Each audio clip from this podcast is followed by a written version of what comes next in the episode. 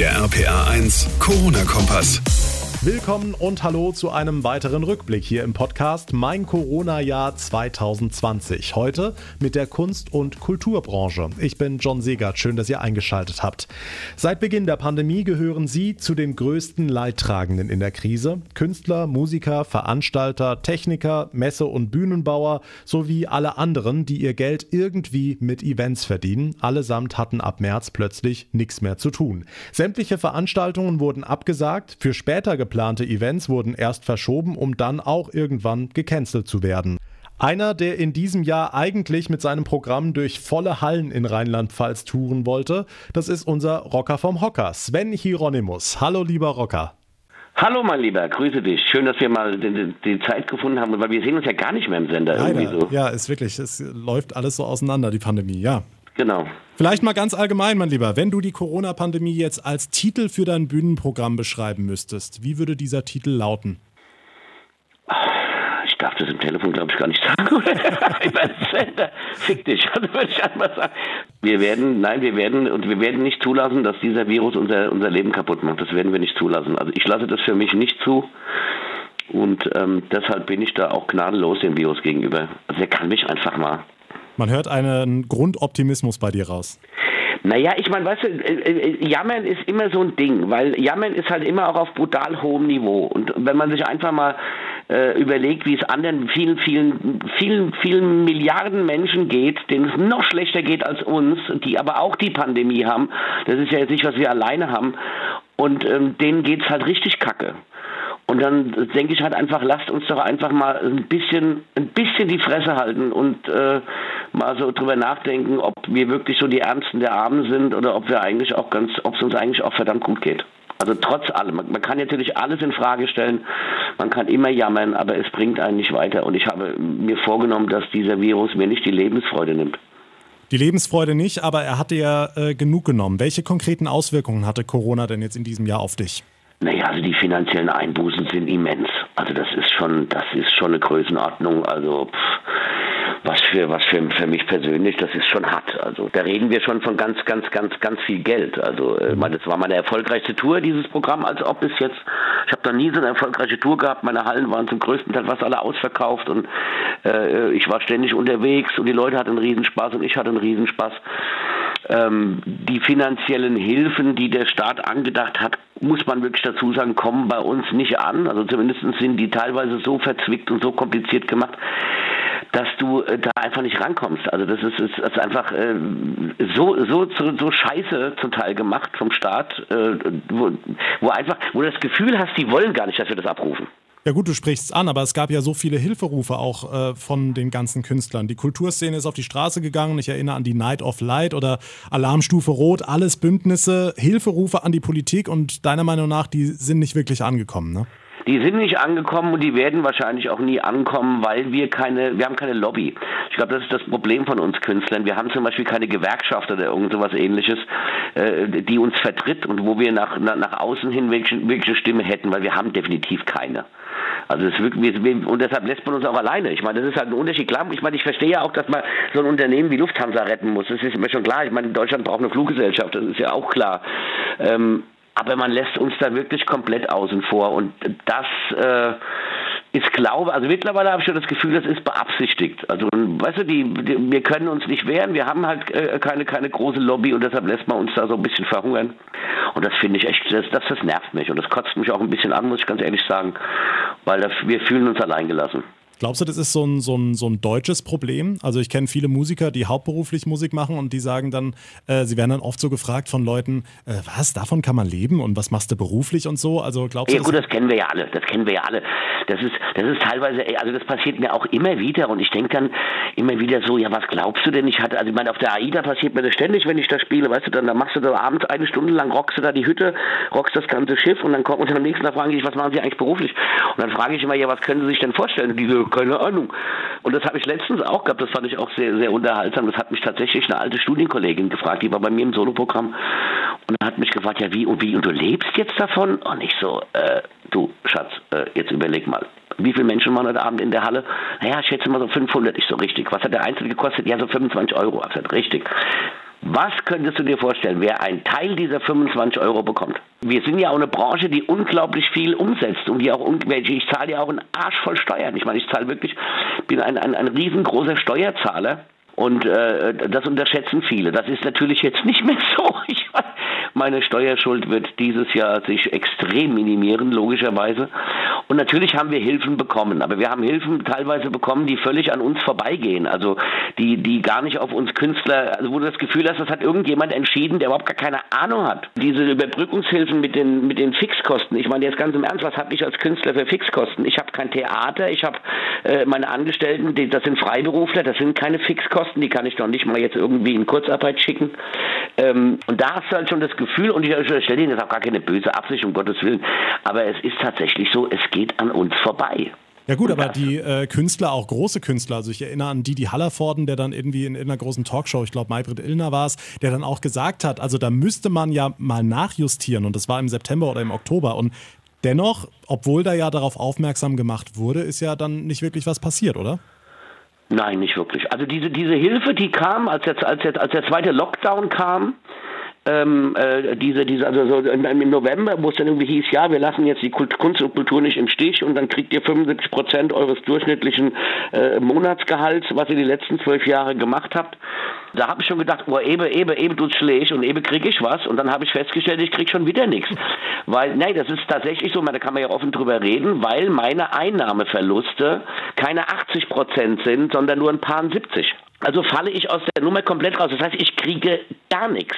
Und da sage ich dann, Freunde, ja, das ist aber auch Schwachsinn. Also jetzt mal, jetzt mal unter uns Frauen, das ist doch Blödsinn. Also man erwartet von mir, dass ich mit dem, mit, mit, mit quasi 25 Prozent meines normalen Gehalts auskomme. Also es ist wirklich so, dass, und, und das geht vorbei. Also das, das, das, irgendwie kommt das nicht an, dass das bei uns anders ist. Und dann höre ich irgendwie von der, von der Politik, oh ja, ihr könnt ja in Hartz IV. Ey, Alter, mit Hartz IV kann ich äh, äh, noch nicht einmal meine Versicherungen bezahlen ich bin ja noch, bin ja noch ein Glückskind quasi im Unglück, weil ich ja noch äh, äh RPA 1 habe. Muss man ja auch mal dazu sagen. Also ich meine, das rettet mir natürlich auch auf eine gewisse Art und Weise. Da hat mir jetzt den, den auf Deutsch gesagt, den Arsch gerettet, ja. Mhm. Nur hat mir natürlich auch verhindert, dass ich Geld vom Staat kriege, weil ich dann angeblich wieder zu viel verdiene. Also, also sind wir Fluch und Segen zugleich quasi. Ihr seid, ihr, ihr, RWR 1 ist für mich Fluch und Segen zugleich. So kann man, ich glaube, so kann man es schön umschreiben, ja. Sehr schön. Ähm, aber trotz allem, also ich habe mir abgewöhnt zu jammern, weil es, es, es bringt nichts. Also ich habe das akzeptiert. Ich habe gesagt, was für mich wichtig ist, dass wir tatsächlich, dass wir Leben retten. Wir müssen gucken, dass wir so viel wie möglich Leben retten können. Und wenn ich, wenn das mein Beitrag dazu ist, dass ich dieses Jahr halt Einsatz, äh, Umsatzverluste von 75 Prozent habe, dann ist das so, dann ist das halt mein Beitrag, den ich dazu leisten muss oder leisten kann. Bist du aber wahrscheinlich einer der ganz, ganz wenigen, der so denkt. Ja, leider. Leider. Also ich meine, ich kann natürlich auch andere verstehen. Ich meine, das ist, kommt natürlich auch das Argument, ja, du hast ja leicht reden, ja, du, du hast ja noch RPR 1, ja, das ist richtig, aber das ist, wie gesagt, auch wieder Fluch und Segen. Also es ist eine ganz schwierige Situation und sie ist sicherlich für mich vielleicht jetzt nicht so schwierig wie für andere, aber trotzdem ist es immer noch eine harte Nummer. Also das ist immer noch so, dass du denkst, so, oh, puh, das habe ich mir dieses Jahr auch ganz anders vorgestellt und ich muss damit halt irgendwie klarkommen. Und irgendwie komme ich damit auch klar und ähm, habe halt immer, immer wieder betont, Freunde, es ist scheißegal, wir müssen Leben retten und wenn wir Leben retten und, und jedes Leben, was wir retten, ist die Sache wert. Mhm. Jetzt ist das ja hier, was wir gerade machen, ein Jahresrückblick. Jetzt lass uns tatsächlich mal zum Beginn der Pandemie blicken, so im März, Februar. Wie war das denn damals, als dann so ja, die ersten Maßnahmen kamen, die ersten Veranstaltungen, die dir gecancelt wurden, als du gemerkt hast, oh, der Gig, der fällt flach, da muss ich jetzt äh, leider absagen. Hättest du damit gerechnet, in diesem Jahr tatsächlich so wenig bis gar nicht auf der Bühne zu stehen? Kann, kann, ich so pauschal gar nicht sagen. Ich, ja und nein. Also für mich war es natürlich, also ich bin natürlich, ich sage mal, mit, mit 120 gegen die Wand gedonnert. Das, also bei mir war ja wirklich von heute auf morgen Stopp. In, in, wie gesagt, was ich vorhin ja auch erzählt habe, dass diese die, die, die, die Tour, die ich hatte, meine erfolgreichste war mhm. und ich da irgendwie von einer äh, vollen Halle in die andere gesteppt bin. Und dann hatte ich halt wirklich so dieses Wom. Feierabend, Schluss, aus, Ende. Wir machen jetzt, also wir haben, das war wie so, man zieht mir jetzt einen Stecker. Hab dann relativ früh gemerkt, dass ich, äh, und das wusste ich eigentlich auch schon vorher, das war mir nur nicht so klar. Ich glaube, das Problem von vielen Kollegen von uns, es geht gar nicht darum, dass sie jetzt irgendwie denken, so, ja, denen fehlt jetzt irgendwie Applaus oder denen fehlt, nein, was, was, wir sind alle Adrenalin-Junkies. Und mhm. für uns, ja, ist wirklich wahr. Und für uns alle, das war wie so ein trockener Entzug. Du hast auf einmal kein Adrenalin mehr. Ich meine, du musst ja, du, wenn du Künstler bist, bist du ja bekloppt.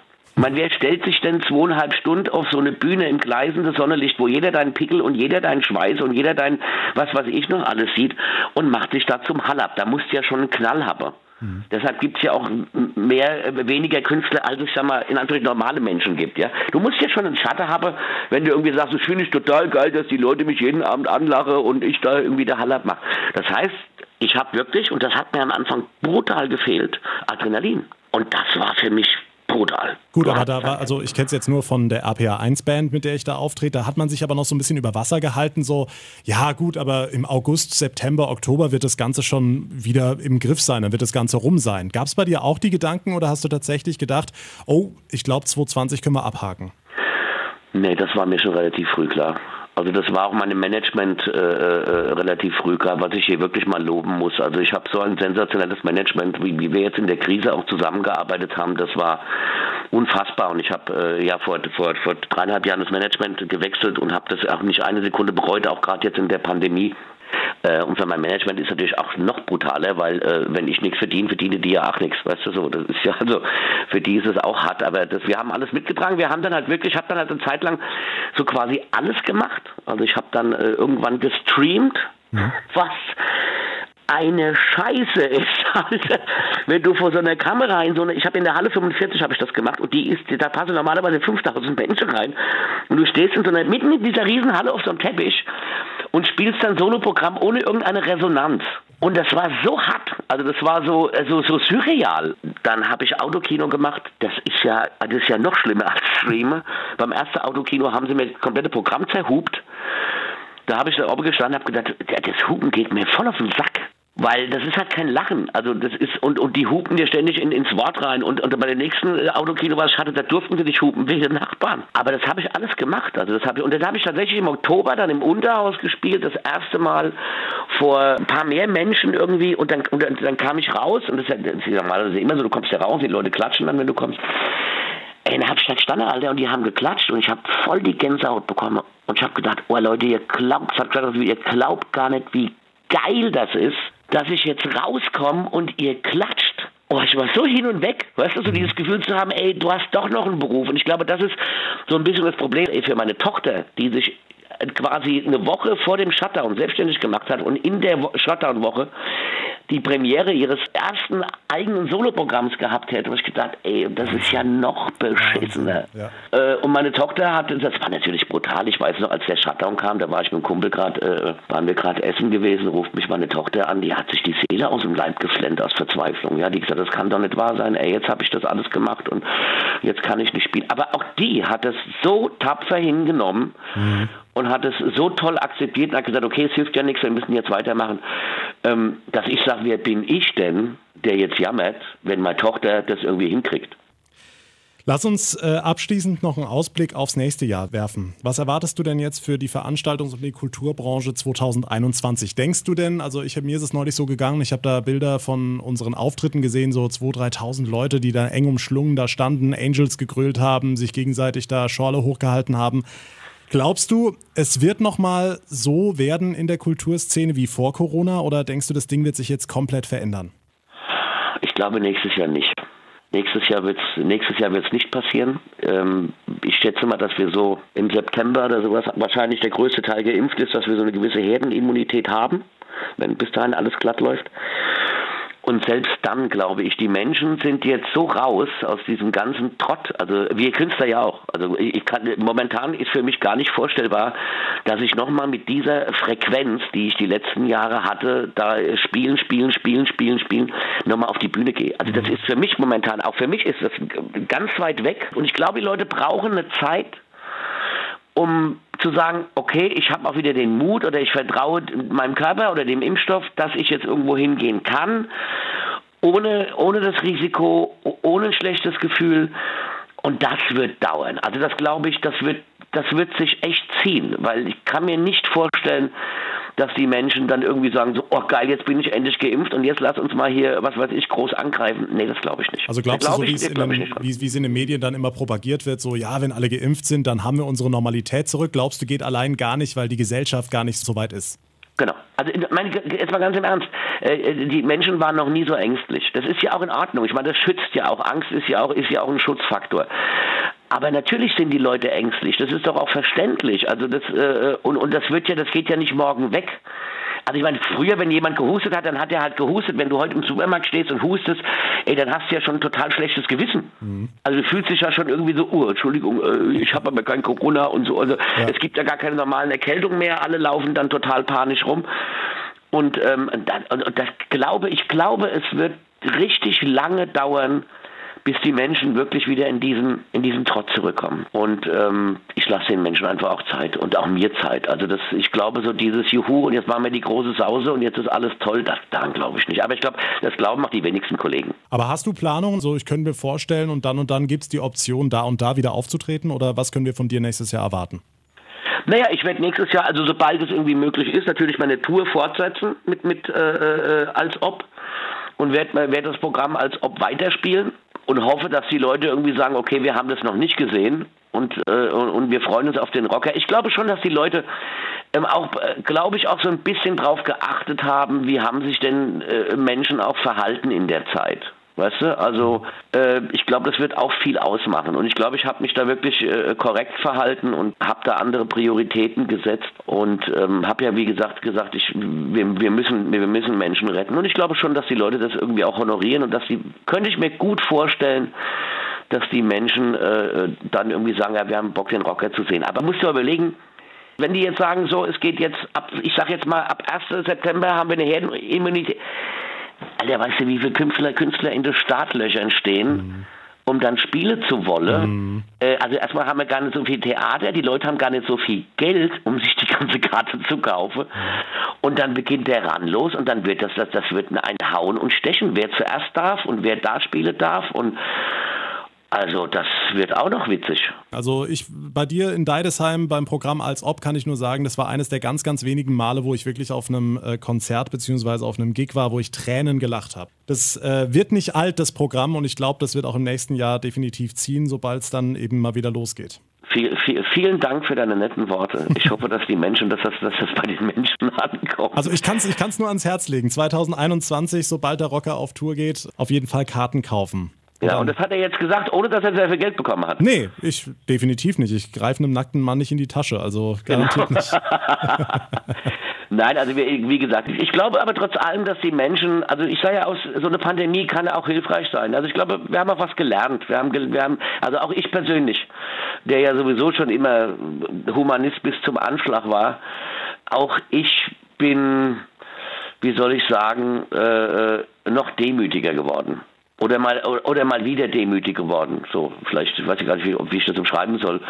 Nach dem Motto, Alter, es gibt auch noch andere Sachen im Leben. Und ich habe dieses Jahr auch noch, das muss man auch mal dazu sagen, äh, äh unabhängig von Corona, äh, im, im privaten Umfeld, äh, äh, da wirklich echt Schicksale. Also ein Freund von mir, äh, der hatte einen Hirnschlag äh, gehabt, ähm, ob der äh, ein sehr enger Freund von mir, mit dem ich im, im, im November noch in Urlaub war mit seiner Familie und ähm, ob der das überhaupt überlebt und wenn er es überlebt, äh, was er danach noch kann, sei mal dahingestellt. Zwei andere Freunde von mir haben äh, Krebs bekommen in der Zeit. Ein anderen Kumpel, den ich kenne, ist, hat einen Herzstillstand gehabt. Also das war dieses 2020 ist so eine Drecksau. Also das, ist nicht zu fassen. Also da war wirklich bei mir ganz viel und deshalb du wirst demütig. Du sagst irgendwie so, ey komm, du kannst noch was, du sitzt noch im Warmen, du kannst irgendwie noch mit ein bisschen Glück irgendwie deine, deine, deine Versicherungen bezahlen und kannst ein bisschen Glück noch ein bisschen leben und kannst davon existieren. Also es kann nicht so schlimm sein. Also Hals Maul, mach die Augen zu und komm da durch. Dann abschließend die Frage, weil du gesagt hast, du bist kein Jammerlappen, aber wenn du dir vorstellst, du stehst nächstes Jahr oder spätestens übernächstes Jahr, wenn der Knoten geplatzt ist auf der Bühne, ein paar hundert Leute stehen auf, geben dir Standing Ovations für dein Programm, applaudieren sich die Seele aus dem Leib. Was glaubst du, werden dann ein paar Tränen kullern? Was glaubst du, was da für Definitiv. Gefühle ausbrechen? Definitiv. Also das, das würde ich jetzt mal sagen, ja. Also ich glaube, dass wenn ich, wie gesagt, ich hatte das, äh, das hatte ich noch nie. Ich hatte noch nie live Gänsehaut. Das hatte ich tatsächlich, als die Leute geklatscht haben. So dieses Gefühl zu haben, ey, du kannst, darfst deinem Beruf wieder nachgehen. Ich glaube, wenn mir das passiert, wenn ich wirklich in einer ausverkauften Halle irgendwann spiele im Herbst und die Leute toben und da kann das gut sein, dass ich dann wirklich anfange, wie so, wie, wie so Kind zu heulen Alter, oh, ey, oder glaub, du glaubst ja gar nicht, allein wenn ich mir das vorstelle, kriege ich ja schon Tränen in die Augen. Das ist, oh, wie geil wäre das? Wie, wie geil wäre das wirklich mal wieder?